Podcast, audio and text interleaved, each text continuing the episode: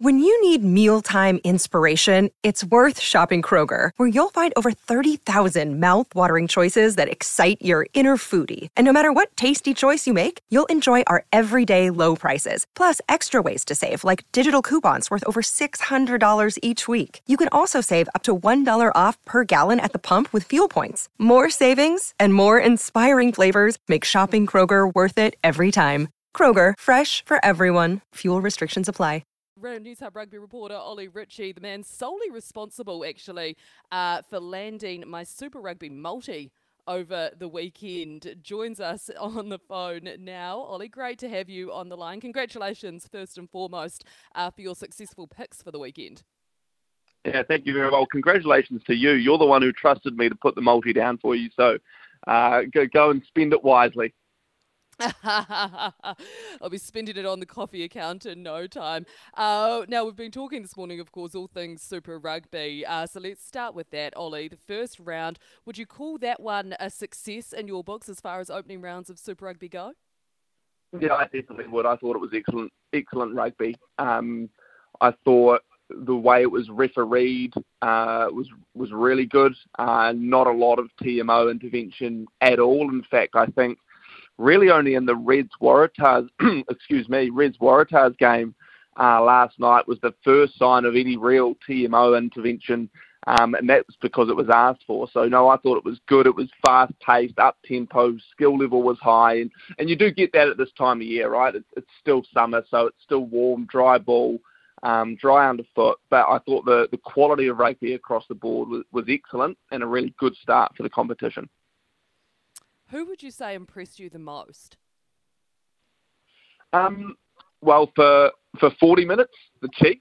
Um, but overall, uh, probably the Blues. Um, you know, I thought they were excellent against what is a very tough Fijian Drua side. You know, their first hit out with uh, with a new coaching group at the helm there. I thought Caleb Clarke was uh, again excellent as he was um, as he was during the preseason as well. He's come back looking in really good shape, looking really fit. So I was really impressed across the board by the Blues. I was really impressed by Moana Pacifica as well. Marshy, I know you were calling that game last night. I thought I saw a great improvement in that team in one game already uh, compared to what we saw last year. I think uh, the influence of Stephen Jones on, on the attack of Moana Pacifica is quite evident. So, uh, you know, they didn't get the win against the Highlanders, but there are really good signs for that group uh, to build on this year. And, and, yeah, like I said at the start, the Chiefs, excellent for 40 minutes, just dropped off the boil uh, a little bit in the second half, but had done enough uh, to, to win that game. So there'll be good signs there as well. Yeah, hey Ollie, thanks thanks for joining us, mate. Good good to have you on the show. Uh, yeah, I did see significant improvement, like you said, in Moana Pacifica, which is which is really encouraging. Um, the Drua, you know, they they they're, they're a side that obviously can get get to the finals, which they showed last year. But it's really interesting that they comprehensively got beaten in what would be you you would consider, wouldn't you, kind of their closest to home conditions they could get up north in the sunshine with the, with the sun on their back. So it leads on to my question, like what we want for this competition is we want contests every week. Do you see enough improvement in those sides that they can compete with the New Zealand sides, and particularly from what you saw over the Australian sides at the weekend, given that the Force got smacked by the Hurricanes?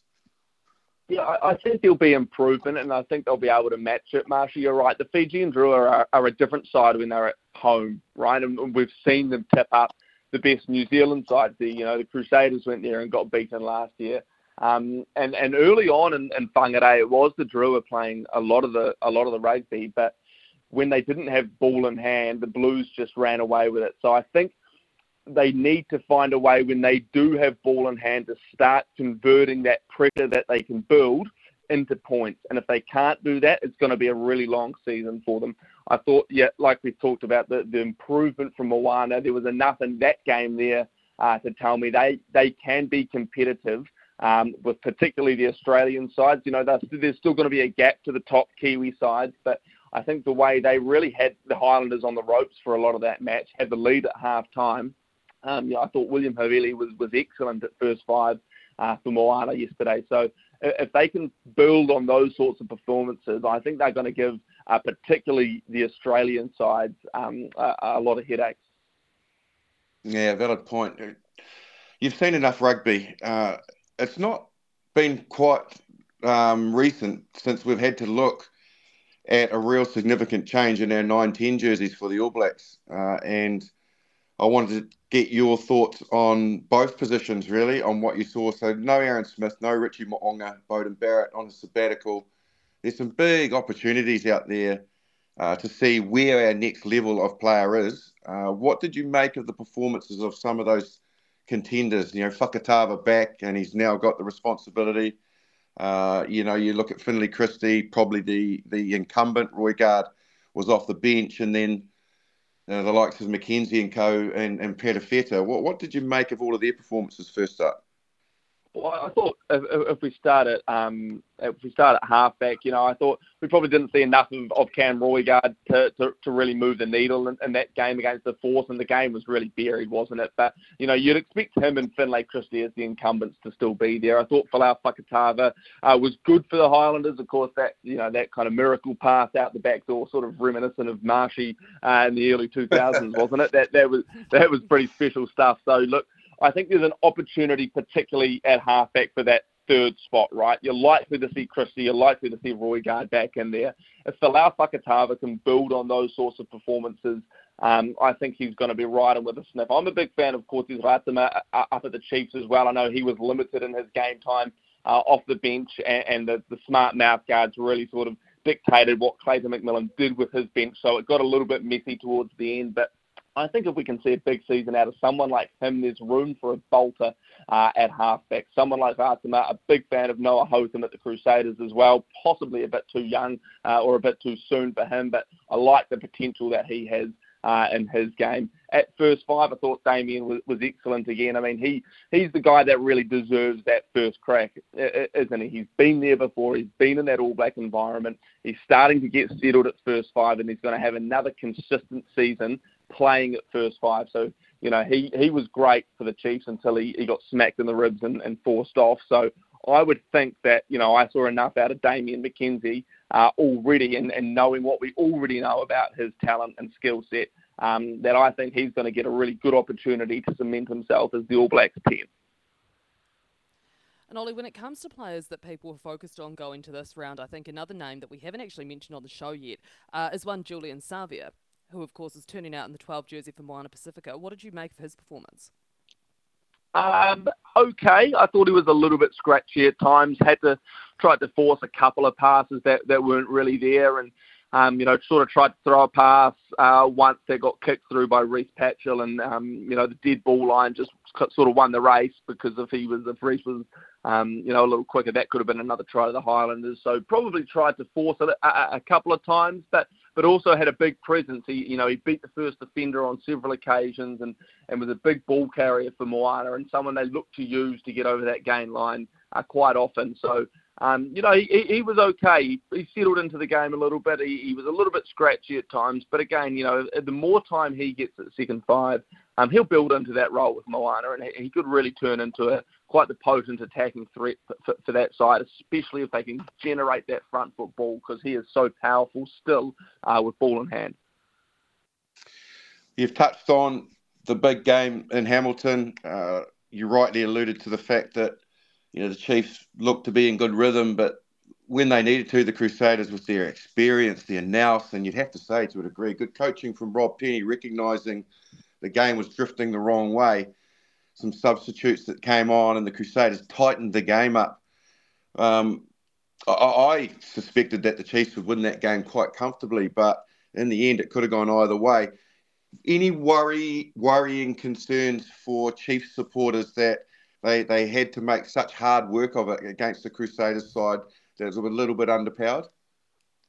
Yeah, possibly, Marshy. But I, I also think that you know a lot of people have been very quick to write off the Crusaders this year, and you can understand why. You lose Scott Robertson, you lose Richie Mo'unga, you lose Sam Whitelock, you lose Jack Goodhue. Those are big big players um, to lose, so you can understand why. But but I also think they just showed the Crusaders sort of showed their class in that second half. And you're right, Rob Penney made the right substitutes at the right time. Rivez Reihana built into the game. He was probably a little bit nervous early on, but he sort of found his rhythm a little bit. Scott Barrett, excellent once again. So I thought the Crusaders actually turned the screws at halftime, but you're right. I, I think the Chiefs, and, and you could get the sense from Clayton McMillan talking to him afterwards, they should have buried that game. They were in a position to absolutely mm. bury the Crusaders, and they couldn't go on with it. So I think you're right. I think that the that the Chiefs will look at that second half and think what went wrong in that second 40 minutes. Because if you look at the first half, they were all over the Crusaders. They were playing brilliant rugby, good attacking rugby. They were in cruise control uh, essentially. So I think there are a couple of concerns there that they couldn't bury that game because they had um, they had the position, they had the scoreboard pressure. They should have buried that game. Um, da- Damian McKenzie going off was a was a big loss for them. Don't get me wrong, but from the position that they were in, um, it, it shouldn't have got as close as it did. But you have to give credit to the Crusaders. They they built into that second half very nicely. When it comes as well, and you both touched on on some of the coaching changes there with Scott Robertson gone at the Crusaders, obviously Rob Penney coming in. He's not the only uh, new coach, of course, in the mix. Clark Laidlaw as well at the Canes, uh, Vern Cotter at the Blues as well. Is there anything, do you think, that we've been able to glean about what this new era in coaching, so to speak, for these teams uh, might look like at this stage, this early on in the season? What What was your take on those new coaches and, and the jobs that they have done so far? Yeah, re- really solid first outing. I, I think it'd be fair to say, you know, like Rob Penney is an experienced, he is a very experienced coach, and he knows he knows Canterbury rugby, and, and he and he managed his bench quite well. He he put the reinforcements on when he when he needed to. I don't think he probably envisaged putting Owen Franks on after 10 minutes. But shit, didn't he get a great didn't he get a great return out of Owen Franks, yeah, the veteran? I mean, he, he, he, you know, two or three scrum penalties that he won for the Crusaders. It was, you know, he's like he turned back the clock five or six years. So, you know, that'll be uh, really comforting for the Crusaders knowing that they can bring a guy like that on with that sort of experience, and he can really help lift the game. Um, you're gonna you're gonna expect um, the Blues under Vern Cotter to to really take it to them up front. He's, he's kind of built that culture over his coaching tenure of, of really hard nosed, hard edged rugby. So, you know, that'll be good for, I think, players like Hoskins Sotutu, Akira Ioane, um, who has sort of fallen off the radar in the past couple of years. Of um, if they can start to make a menace of themselves in and around that that breakdown, um, it could be a big year for them. And yeah, yeah, it's sort of hard to read into what Clark Laidlaw was able to do with the Hurricanes because they'd sort of blown the, the force off the park um, by half time, really. But you know, it, it could have been a banana skin game over in Perth, and, and it often can be for teams. Um, so he'll be very pleased that they were able to get the job done pretty comfortably. Okay, mate, we have to go there. We better take our blinkers off and um, look outside of the New Zealand teams. Uh, it's mandatory that we have to talk about the Aussies. what did you make of the, the sides that turned out this weekend? The Brumbies looked to just be in canter mode, really, didn't they? They they never looked like they were going to, to lose that game, but obviously the the, the ding dong battle between the Waratahs and the Reds, um, and equally, obviously, the Force got, like I said, smacked. Um, any any signs there? Do you think Super Round next weekend, all in Melbourne, so all on Australian soil, that there could be any upsets when the Aussie teams match up against the Kiwi teams? Not all of them do match up, but in some of the battles, I think the Hurricanes have got the Brumbies, haven't they? So yeah, it should be interesting. But what do you what do you think they look like so far after round one?